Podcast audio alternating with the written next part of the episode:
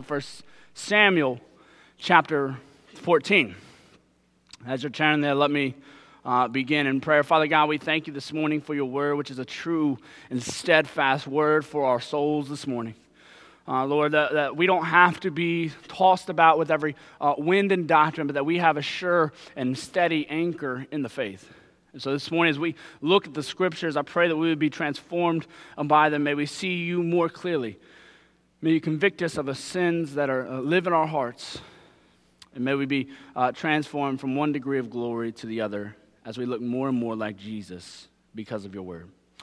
It's in his name we pray. Amen. Take a drink real quick. Last week, I started the sermon by explaining that the Bible is a true book. Uh, it's a literal book, and by that I mean it's a book filled with stories that actually happened. Actually happened. But I also said last week and explained that the book is uh, uh, the Bible is a book full of symbolism. And what I mean by symbolism is that there are biblical patterns throughout the scripture that, when taken together, help to provide layers of meaning and layers of understanding to particular text. And so, like, what I mean by symbolism is that it's like we all know that symbolism is in the Bible. Like when we read Revelation, it talks about this great dragon coming up out to sea. Y'all realize like there's not a literal dragon going to come up out to sea, right? and that the you know the, the, what it talks about is not really apache helicopters. I know we can get into that some other time but uh, we all know that there's symbols in the bible that exist like that. But there's other symbols too. And last week i gave two examples. Uh, the example of marriage that we find in the beginning opening paragraphs of scripture and how marriage then becomes a picture or a symbol of how the lord jesus relates to the church ephesians chapter 5 the other examples from tracing the encounters of a man who is, re- who is the representative of a covenant or the covenant head, meeting a woman at the well, right? So we looked at Abraham, servant meeting Rebecca, right? We, we looked at Jesus meeting the woman at the well, right? And when you understand that there's symbols in the Bible, right, it becomes, uh, it provides more meaning and more depth to the story. We also considered the fact that the opening chapters of Genesis, that in those chapters we see uh, the downfall of mankind and rebellion of man against God in three ways. The first was the downfall in relation to God as Father. This is seen in the fact that Adam refuses to worship God the Father as he should be, and instead decides to worship and follow his own heart and disobeys the Father's command. The second downfall is in relation to God as the Son. This is seen in the breakdown in relationship between brother, actual brothers, between mankind, which appears primarily in Genesis chapter 4, where we see Cain slay his brother Abel. And then the third downfall is in relation to God as the Spirit. And this is seen in Genesis chapter 6, where the sons intermarry with the daughters of men, which we'll get more into that next week. But it is from this that we derive the main point of last week's sermon and the main point of this week's sermon. And you got it, the, the main point of next week's sermon, which is this the Christian life consists of worship, work, and witness. The Christian life consists of worship, work, and witness. These are, if you will, the three tasks given to followers of Christ. All three of these tasks are played out in our human relationships as well. Stay with me here because this becomes important to actually how I uh, understand the Bible and how I think it would help you in understanding the scriptures. Uh, in our relationship to God as Father, He has given us a primary picture, pattern in the real world around us, and how we are to relate to Him. In the picture and pattern of how we relate to our earthly Father. Stay with me here. So, in our relationship to like, we know how we should relate to God as Father because God has a picture of earthly fathers. So in Matthew chapter 7, uh, verse 11, Jesus says, If you then, who are evil, know how to give good gifts uh, to your children, how much more will your heavenly Father who is in heaven give good gifts to those who seek him? Jesus here makes the link crystal clear that in holding up earthly fathers as examples of what the heavenly Father is actually like. In our relationship to God as Son, our primary picture is pattern in how we relate to our earthly brothers and sisters. Jesus said this when uh, they approached him in Mark chapter 3. Uh, and they said, Hey, your, your mother and brother, uh, your mother and your brothers are, are searching for you outside. And Jesus looks at them and he says, Here are my mother and my brothers. For whoever does the will of God, he is my brother and sister and mother. You see, Jesus in these verses is saying that if people are doing the will of the Father, then they are his brothers. And in John chapter 13, Jesus points again to the relationship that we have with one another as the way in which we are identified with him. He says, By this, all people will know that you are my disciples, if you have love for one another. And in our relationship to God as Spirit, our primary picture and is patterned in how we relate to strangers around us. Jesus, after being resurrected from the dead but not yet ascended to be at the right hand of the Father, links the idea of being witnesses to God the Spirit. He says this to his disciples It is not for you to know the times or seasons that the Father has fixed by his own authority, but you will receive power when the Holy Spirit has come upon you. And you will be my witnesses in Jerusalem and in Judea and Samaria and to the end of the earth. Notice he says that when the Spirit has come upon you, then you will be my witnesses in all of the world. So the Christian life consists of worship, work, and witness. Last week we began working through 1 Samuel 13, which is the beginning of a section of Scripture where we see the downfall of Saul as God's anointed one, as God's king, as the one who would reign in God's righteous steed. And we see the downfalls in three ways. We see how, it, how he relates to the Father, how he relates to the Son, and how he relates to the Spirit. Last week we covered his failure in worship to the Father. This week we see how he fails in his work with his Son. Jonathan. And just as a heads up, we've got a lot of text to cover in chapter 14. I don't know if you read it this week in preparation. Uh, there's a lot of verses. Combine that with the fact that I'm now seven minutes into this sermon and I have to be wrapped up at 35 minutes. We're going to move quickly. So buckle up. Some of you are like, You move quickly every week. What are you talking about? It's okay. Uh, as a reminder, let me quickly set the stage for 1 Samuel 14. The Philistine army is looking to destroy and take back the land that Samuel has taken from them. Under Samuel's leadership in the opening chapters of Samuel, we see that the Philistines are forced out of the land. But now in 14, uh, or in, in, chapter 13, uh, they, they are looking to reclaim that land. We're introduced in the first couple verses of chapter 13 to a man named Jonathan who was successful in attacking an outpost in the, of the Philistines, which ignited all out war. We also know that the only two people of the Israelite army that have swords or any weapons of any kind are Saul and Jonathan. Moreover, most of the men who were in the Israelite army counted the cost, looked at the enemy on the horizon, decided it's not worth it. And so we see them becoming defectors by switching to the Philistine side of the conflict or simply deserting the army and hiding in the hills or in baskets.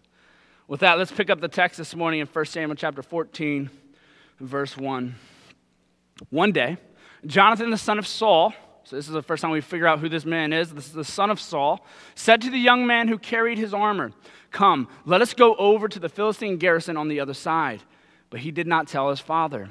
Saul was staying in the outskirts of Gibeah, on the pomegranate cave of Migron. The people who were with him were about 600 men, including Ahijah, the son of Ahitub, Ichabod's brother, son of Phinehas, son of Eli, the priest of the Lord, and Shiloh, wearing an ephod.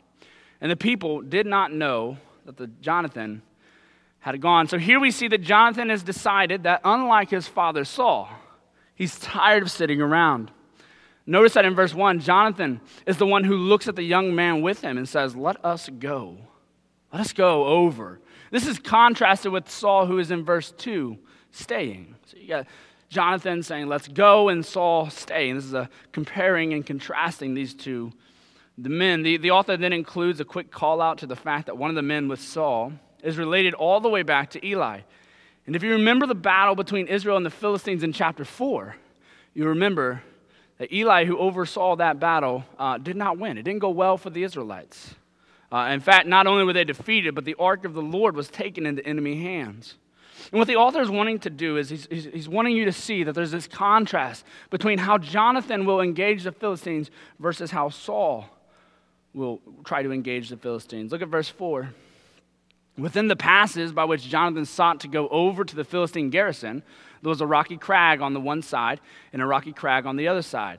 The name of the one was Bozez, and the name of the other is Seneh. The one crag rose on the north in front of Michmash, and the other on the south in front of Gibeah. Jonathan and his armor bearer here get to the, where the Philistines are. And notice the author now stops and he, he, he kind of goes into kind of great detail uh, of what the terrain of the battlefield looks like. He says that on one side there's this sharp cliff, and on the other side, another sharp cliff. And in between is this sort of river of sorts. Uh, so, in order for Jonathan to engage the Philistines, he's going to have to go down and then come back up. Now, pause there. Why would the author spend this much time in telling this story and describing the land? Why would he, why would he, tell, why would he tell about the terrain that Jonathan and his one armor bearer have to cross through? Well, for one, it gives you a bit of insight into the battle itself, doesn't it? The odds are stacked against Jonathan. As he comes to the Philistines, the Philistines will have the high ground. Also, he, he mentions that the terrain as being rocky, right? The, these aren't lush green rolling hills, right? Have you ever been down in the foothills of, uh, or in uh, southern Ohio? Uh, the, the, it's, it's rolling hills. I don't, you guys know what hills are around here? I don't think so. Not really. Uh, but anyway, that's not what Jonathan's facing. He's got cliffs he's having to climb down and then up. So, one reason that the author has given us this detail is that he's wanting you to see the odds are ever stacked against Jonathan and yet he moves anyway. However, I think the more important reason the author is including this in the story is because of the movement that Jonathan must take. You see, this is a story about going down in order to come back up type of situation. It's a, it's a, it's a losing in order to win type of story.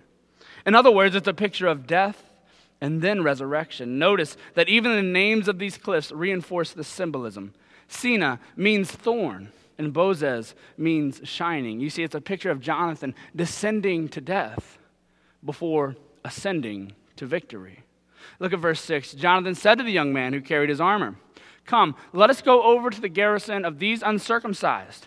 It may be that the Lord will work for us. Notice like, in that is like, well, maybe not. But he says, let's do it anyway. For nothing can hinder the Lord from saving by many or by few. And his armor bearer said to him, Do all that is in your heart. Do as you wish. Behold, I am with you, heart and soul. And then Jonathan said, Behold, we will cross over to the men, and we will show ourselves to them. This is a great battle plan, by the way. If they say to us, Wait until we come to you, then we will stand still in our place, and we will not go up to them. But if they say, Come up to us, then we will go up, for the Lord has given them into our hand, and this shall be the sign to us. So both of them showed themselves to the garrison of the Philistines, and the Philistines said, Look, Hebrews are coming out of the holes where they have hidden themselves. And the men of the garrison hailed Jonathan and his armor bearer and said, Come up to us, and we will show you a thing. And Jonathan looked to his armor bearer and said, Come up after me, for the Lord has given them into the hand of Israel. And then Jonathan climbed up on his hands and feet, and the armor bearer after him, and they fell before Jonathan, and his armor bearer killed them after him. And that first strike, which Jonathan and his armor bearer made, killed about 20 men within, as it were, half a furrow's length and an acre of land. In these verses, we see Jonathan tells the man with him, Hey, hey, if, if we go over there and they say, Come on up, then we will know that the Lord has given them into our hand. And that's exactly what happens. In verse 11, it says that they show themselves to the Philistines and they invite Jonathan and his man up to show them a, a thing or two, right? They're gonna, they're gonna show them what's up. Now, what I want you to notice from these verses is the faith that drives the trust and ultimately the work of Jonathan. Notice in verse 6 what he calls the enemy. He says, Come, let us go over to the garrison of these uncircumcised. What Jonathan is doing here is he's seeing the world not just through the lens that the world sees itself through in terms of merely geopolitical factors, but he's seeing the world through the lens that God sees the world. This is massively important for us to understand. Jonathan doesn't say, Come on, let us go attack these Philistines. This is important. He says, Let us attack these uncircumcised. In other words, for Jonathan, this is not just a war between Israel and Philistine. This is a war between the covenant people of God and the enemies of God. If you're familiar with the, the book of Samuel at all, this does sound a bit familiar, does it not? A story of the people of God cowering in fear, and then one man unwilling to bend in their faith and trust in God and deciding to take a stand. You see, Jonathan here is a forerunner, a prototype, if you will, to David in just merely two chapters where David will say before the Philistine armies, uh, he said, For who is this uncircumcised Philistine? That he should defy the armies of the living God. You see, what Jonathan is doing is he's seeing the world for what it truly is. He doesn't say these are just like our enemies, like these are just uh, Philistines who like we just merely disagree with. He said, no, no, no, these are uncircumcised folks. We're the, we're the covenant people of God. We are the chosen people of God. Therefore, why do we fear? The author is doing two things here. One, he's preparing you to know who to look for to replace the king. Remember, Saul in the previous chapter has lost the kingdom. Uh, Samuel said to Saul that, that, no longer will the kingdom be with you, it will be with one after God's own heart. And number two, he's contrasting Jonathan with Saul. You see, Saul is paralyzed with fear, while Jonathan is moved with faith. And so we see that Jonathan's faith has moved him to action, and that the Lord has given him a small victory at the first strike. Now look at verse 16. And the watchmen of Saul and Gibeah of Benjamin looked, behold, the multitude was dispersing here and there. Then Saul said to the people who were with him, Count and see who has gone from us. And when they counted, and behold, Jonathan his armor bearer were not there. So Saul said to Ahijah, Bring the ark of God here, for the ark of God went at the time with the people of Israel. Now, while Saul was talking to the priests, the tumult in the camp of the Philistines increased more and more. So Saul said to the priests, Withdraw your hand. Then Saul and all the people who were with him rallied and went into the battle, and behold, every Philistine's sword was against his fellow, and there was very great confusion. Now, the Hebrews who had been with the Philistines before that time and who had gone up with them into the camp, even they also turned to be with the Israelites who were with Saul and Jonathan. Likewise, when all the men of Israel who had hidden themselves in the hill country of Ephraim heard that the Philistines were fleeing, they too followed hard after them in the battle. So the Lord saved Israel that day, and the battle passed beyond Bethaven.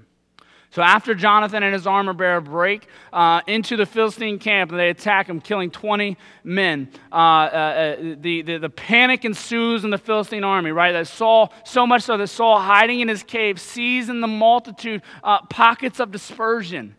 He says, What in the world is going on here? He said, hey, hey, take a census, see who's missing. What's something's happened, and they, he find out that, that his own son and his armor bearer have left. And so then Saul does something important here. Saul sees the Philistine army begin to break up, begin to disperse.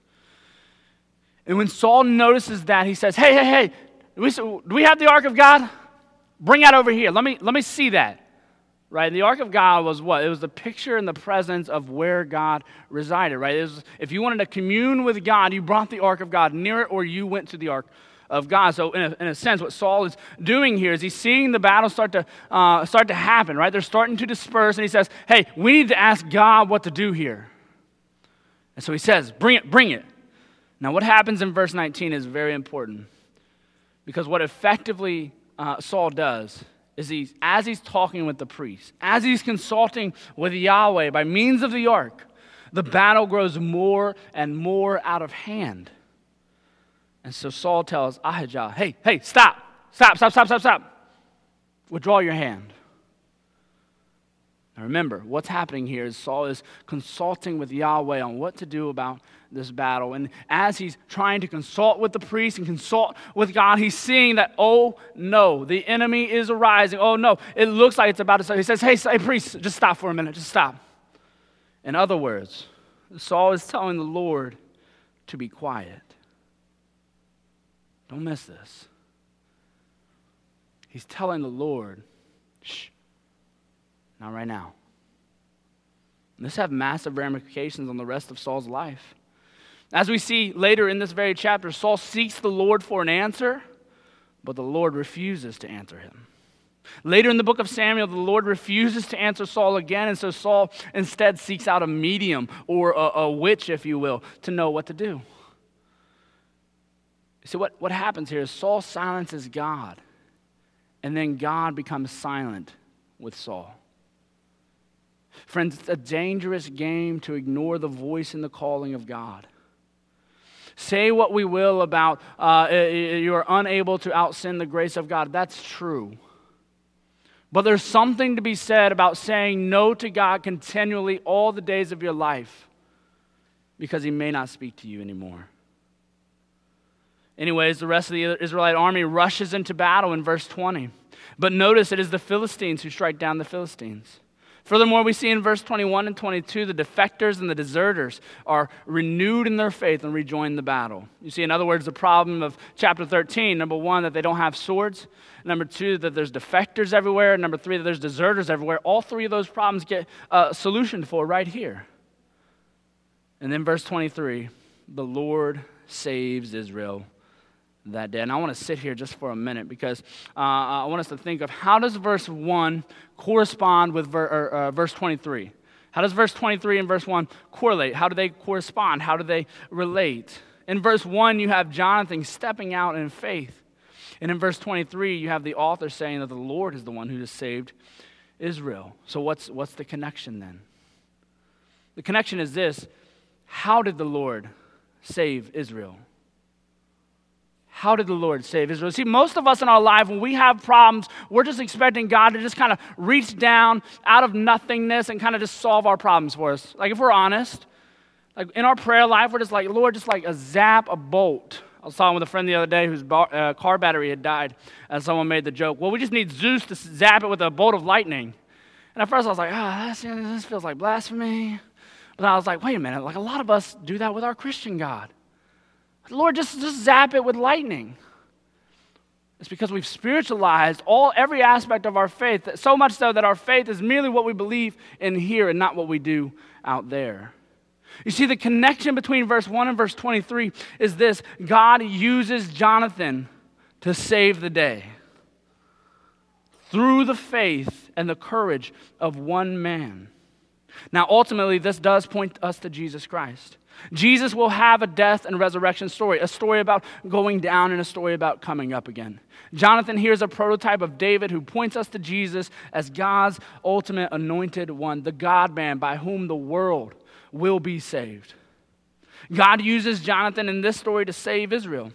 God uses Jesus in the story of the cross to reconcile the world to himself. But, friends, God also uses you in accomplishing the saving work that He has in the lives of others. Don't miss this. God might use you, friends. You see, the story of Jonathan and Saul in this chapter is not merely a story of contrasting uh, Saul and Jonathan, Saul being the, the bad guy and Jonathan being the good guy, though that is, but it also calls us into the story to know who to emulate, to know who to follow after, who to be like. Will you be crippled with fear like Saul? Or will you walk in faith like Jonathan? Will you see the world through the lens that the world sees itself through? Or will you see the world through the lens that God sees the world? So I'm about 23 minutes in. Let's see if I can get to this next in the next 20 or so, 15. Uh, after this ignition of the battle by Jonathan, then we see the Israelite army fully engaged in the battle. The scene shifts now to the end of the day in verse 24. The men of Israel had been hard pressed that day. So Saul had laid an oath on the people, saying, Cursed be the man who eats food until it is evening, and I am avenged on my enemies. So none of the people had tasted food. Now, when all the people came to the forest, behold, there was honey on the ground. And when the people entered the forest, behold, the honey was drooping, dropping. But no one put out his hand to his mouth, for the people feared the oath. but Jonathan, had not heard his father's charge, the people with the oath, so he put out the tip of the staff that was in his hand and dipped it in the honeycomb and put his hand to his mouth, and his eyes became bright. Then one of the people said, Your father strictly charged the people with an oath, saying, Cursed be the man who eats food this day. And the people were faint. And then Jonathan said, My father has troubled the land. See how my eyes have become bright because I tasted a little of this honey?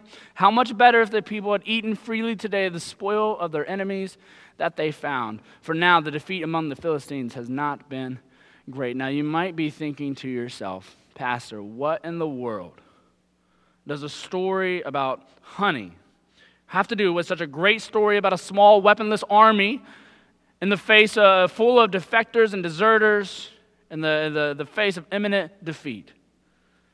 And what we see in verse 24 is that Saul has put an oath on the people, on the men, the people of God. And he says, No one can eat, nobody eats a drop, nothing, until Saul has his won, won his victory fully.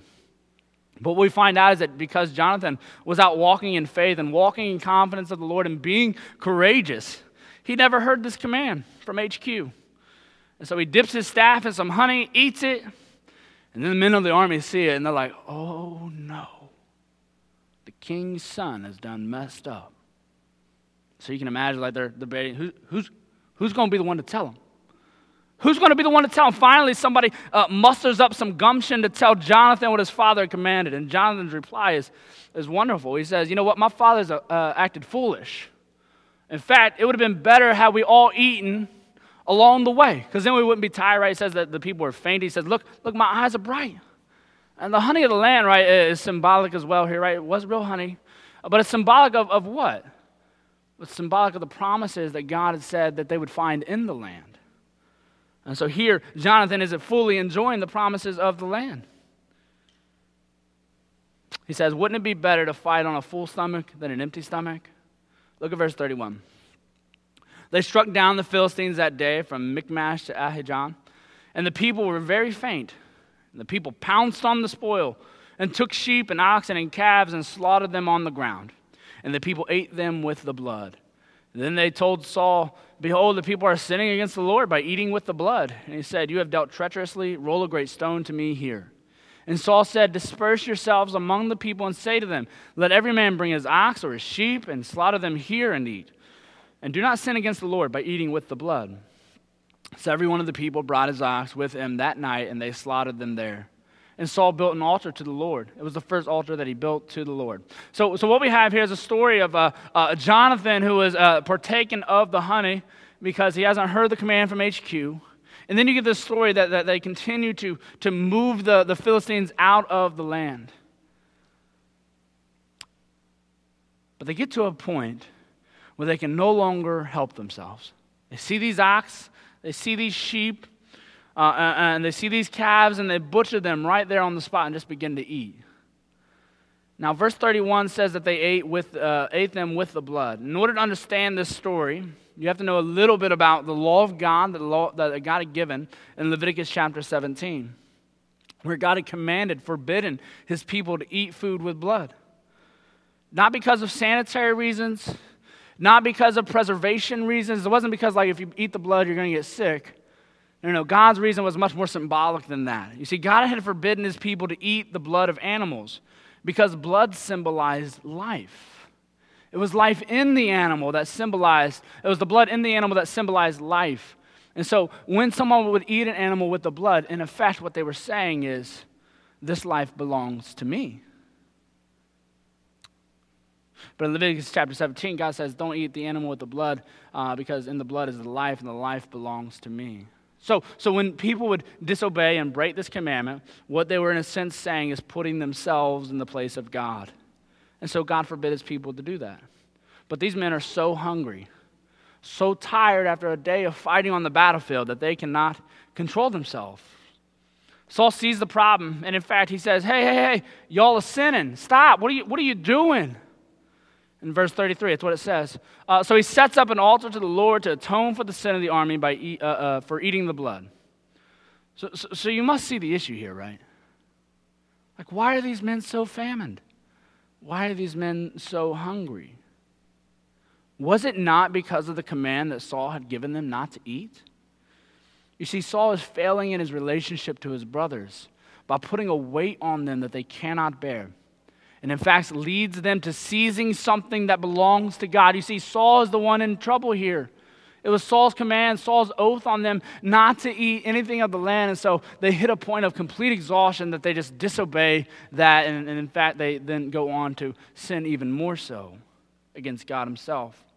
You kind of get the picture of what Jesus means when He tells the Pharisees that the, the Pharisees tie up heavy burdens, hard to bear, and lay them on people's shoulders but they themselves are not willing to move, uh, not willing to move them with their finger. This is kind of what Saul's doing. You see, the, the tension is building here.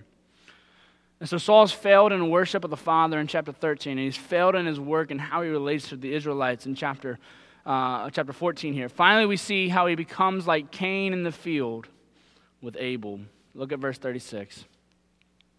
Then Saul said, Let us go down after the Philistines by night and plunder them until the morning light. Let us not leave a man uh, of them. And they said, Do whatever seems good to you. But the priest said, Let us draw near to God here. And Saul inquired of God, Shall I go down after the Philistines? Will you give them into the hand of Israel? But notice, he did not answer him that day.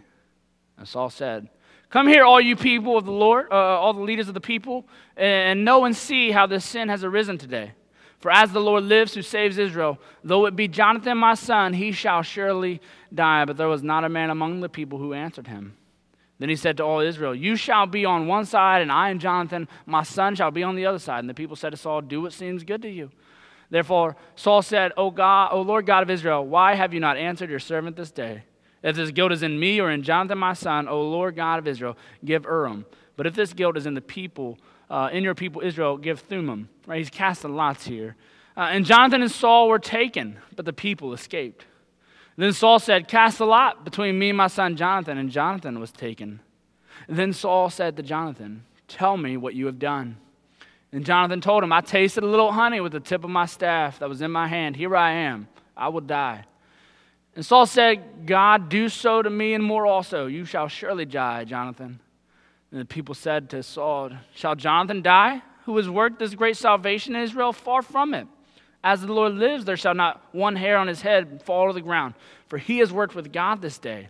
So the people ransomed Jonathan so that he did not die. Then Saul went up from pursuing the Philistines, and the Philistines went to their own place. So Saul, here in this passage, wants to continue to run the uh, Philistines out of town. He wants to continue the fight. But the priest says, uh, uh, let's hold up for a minute. Let's check and ask God. Let's just see, let's just see uh, if the Lord would go with us. And so he does. And in verse 37, we see that, that God does not answer him. Now, the wording used here, uh, that, that God did not answer him, it's, it's already appeared one other place in the book of Samuel. Remember when Samuel was telling the, the, uh, the people of Israel what would happen uh, in choosing a king like the nations? He said, he said a couple things. He said uh, that this king will merely take, take, take from you. But he ends that uh, list of uh, what would happen with this. In that day, you will cry out because of your king, whom you have chosen for yourselves, but the Lord will not answer you in that day. The same phrase repeated here. Saul's prophecy now coming to pass. But notice Saul's reaction to this. He says, Well, one of y'all idiots have caused this problem. He said, get all, get all the leaders in here. We're going to figure this out. We're going to figure out who's sinning up in this camp, right? It's a reminder of the story of Achan, right, where uh, uh, the, uh, the, the, Israelite army uh, fails to conquer like one little city right after taking Jericho. Uh, and, and what they're like, hey, hey, God, have you, have, you, have you abandoned us? Have you left us? And God tells uh, Joshua, he's like, no, no, no, somebody in, in there sinning. He'll find that guy, root him out. And so Saul, thinking of that story, he says, hey, one of y'all obviously are sinning in here. Get in here. And so they go through this process. He says, uh, uh by the way, I'm going to put whoever it is, I'm going to put him to death, just like we did with Achan. And so they go through the process of finding out who the person is that committed this sin uh, by casting these lots. And woe and behold, it comes to Jonathan. Now pay attention to verse 43, because this is important. Saul says to Jonathan, What have you done? What have you done? If you were here last week, then you know that this is the same question that was posed to Saul by Samuel when Saul acted foolishly before the Lord. But here he turns the question on his son, though his son had do- done no wrong. And notice how Jonathan answered. He says, I have tasted the honey. He said, Here I am. I, I must surely die, Father. You can kind of sense the sarcasm in his voice a little bit. He said, Here I am. Kill me. But what's important is Saul is, is in no laughing mood. He's, he's not joking. You see this, right? The same man who just like said, Hey, y'all are sinning before the Lord by eating the blood of the flesh. He says, Now let me put my own son to death. You can see the, the irony in this, right? When he was approached with the question, Saul, what have you done? He merely offered up excuses. But here, Saul, or Jonathan, his son, uh, uh, he owns it. He says, Yeah, this is what I've done, Father. Right? He, he owns what he's done. Here, Saul is ready to kill his own son. This speaks about how far down Saul is actually spiraling, willing to kill his own son for breaking an oath he had no idea about, which was a bad oath from the beginning. Friends, you will always be willing to justify your own sin. Every one of us will be willing to justify our own sins. The deeper we go into that sin, notice Saul is deep into the weeds at this point. The deeper we move into our sins, the more we will be willing to take dangerous steps to protecting that sin. This is what happens with everyone who keeps, uh, who begins to keep a little quiet about their pet sins. Well, you know, me and the Lord, we cool on this. It's not true.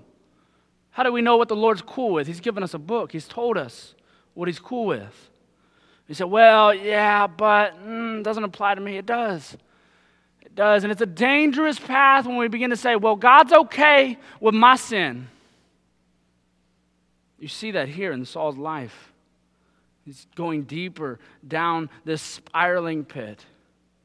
Saul is ready to kill his own son, but the people recognize what's actually going on here. They recognize that Jonathan is the one who's in the right, that Jonathan is the one who has worked salvation in Israel.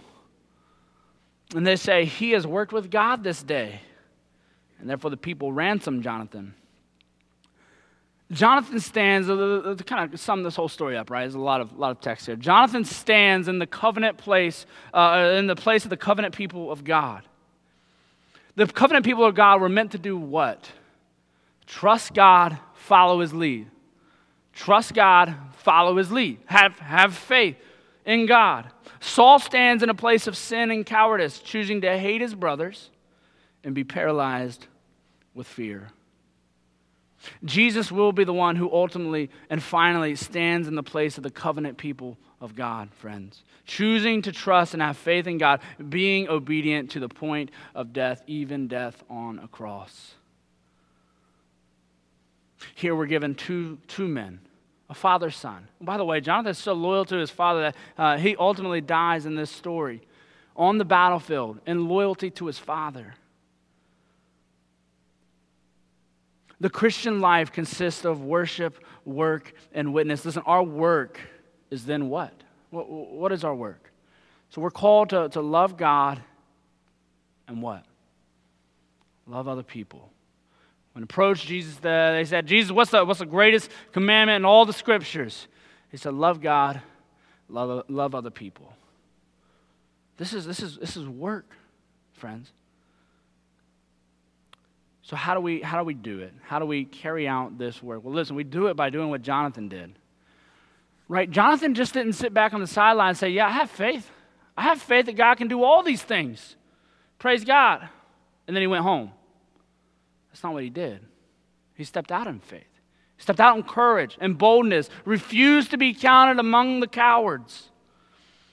What this means then is if we are to work in the Christian life, not to earn our salvation, but because and in light of what God has done in Christ for us, then our work is to trust and have faith in God and to follow Jesus, to be more conformed into the image of His Son. This means that as we follow Jesus in obedience, we do what He tells us to do. Do you guys know what the Overton window is? And I'm going, it in my notes? I'm, maybe I, you guys know what the Overton window is? Political theory here for, uh, for you uh, politic nerds. Uh, the Overton window is the, the frame of reference in which people are willing to uh, consider something normative. So, so stay with me here. Uh, marriage is between uh, one man, one woman, right? 50 years ago, everyone would have said, Amen, Pastor. Even here, we're like, oh, yeah, Amen, Pastor, that's right. But as the Overton window have shifted, now those who actually hold to that view, the windows over here, we over here, what are we called? Bigots, right? Ridiculous, right? But our position hasn't changed. The, the window, you got to quit dropping that. No, the window in which uh, the, the, the, the, society has moved, right? The, the way that the world views uh, the world has changed. But the way that God views the world hasn't changed. And in the life of Christians today, like our fight will be different than the fight of, of Martin Luther, right? Like Martin Luther, right? What was he? Reforming the church, right? Why? Because the church had gotten off track on like what salvation actually is and who's in charge and what's authority. Listen, in the Baptist church today and in the Western church today, like we're not really fighting over those things anymore. I mean, there's some, right? What, what is the issue of our day then? We don't know what it is to be man. Right, so get it. The, the, I've been reading a lot of church history lately. I'm way over time. Uh, the, the, the early church was consumed with what? Defining who Jesus was. Is he man? Is he God? Is he God man? Is he, is he part God? Is he, is, he, is, he, is he man wrapped up in God? Did he become God? Has he always been God? Right? That's what the early church was all like. You read uh, early church history, like they were arguing about like what does it mean when the scriptures say that Jesus was God and Jesus was man? Like they were wrestling that out. Like the early church, that's what they wrestled with. Uh, the church of the 16th century, 15th, 16th century, what were they wrestling with? Well, how do we actually become saved? Right? And that's how the Reformation comes about. We are saved by grace through faith alone, in Christ alone, through the scriptures alone. Well, what's our fight today then, church family? Because we have a fight today. The fight today, the work of the Christian life today is we don't understand what it is to be a man and what it is to be a woman. We don't understand what it is to be human. That's the great fight of our day. Like, like that's what like if you read what's going on in the world today people are like they're not arguing. The church is no longer arguing over what it means uh, for, for jesus to be both god and man. We're arguing like what in the world is a man? What is a woman? How do the two interact? Can you change from one gender to another gender?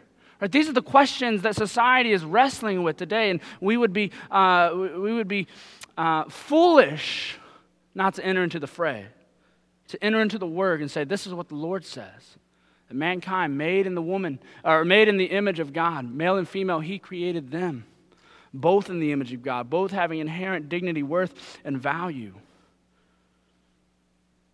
Right? So, uh, no. Whew. I'm to lose my 501c status. Right? So, uh, we got a big old issue coming up in November. Everybody, everybody heard of it? Yeah, it's pretty big. It's pretty, pretty big, massive issue. Lots of people on both sides, and they say pastors on a lot of politics, and I say I don't listen to you guys. Um, yeah, it's incredibly important, incredibly important.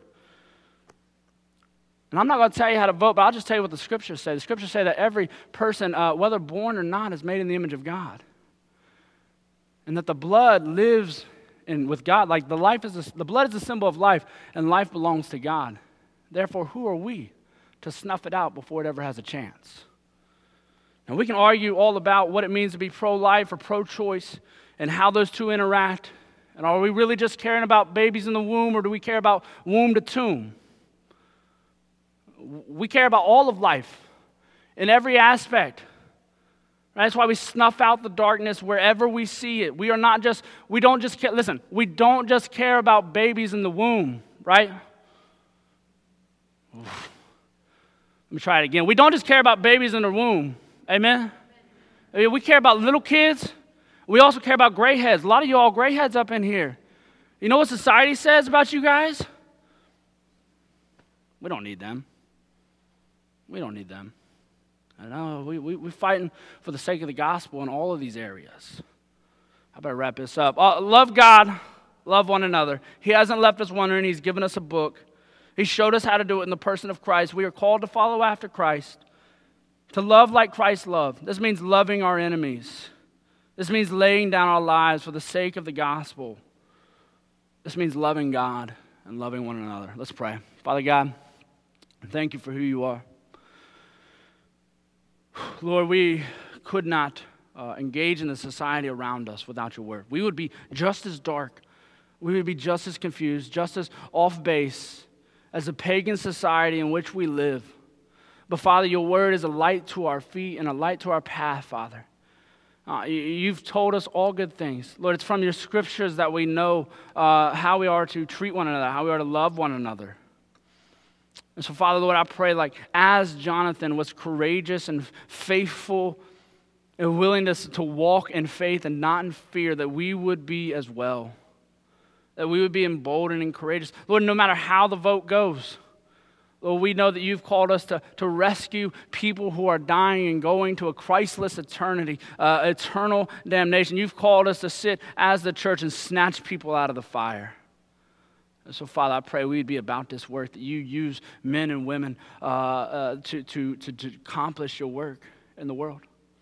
So, Father, Lord, may we, may we be dialed into this. May we be uh, emboldened in this. May we be uh, uh, looking for opportunities to, to share our faith. May we be looking for opportunities to witness to, the, to a, a lost and dying world of what's actually going on here. Father, may we not be fearful. May we not be timid. May we do everything with gentleness and love, but may we stand fast in the faith. We need your help. Lord, you've called us to worship you. You've now called us to go and work in the world. And we need Jesus and the Holy Spirit to actually help us do that. It's in his name we pray. Amen.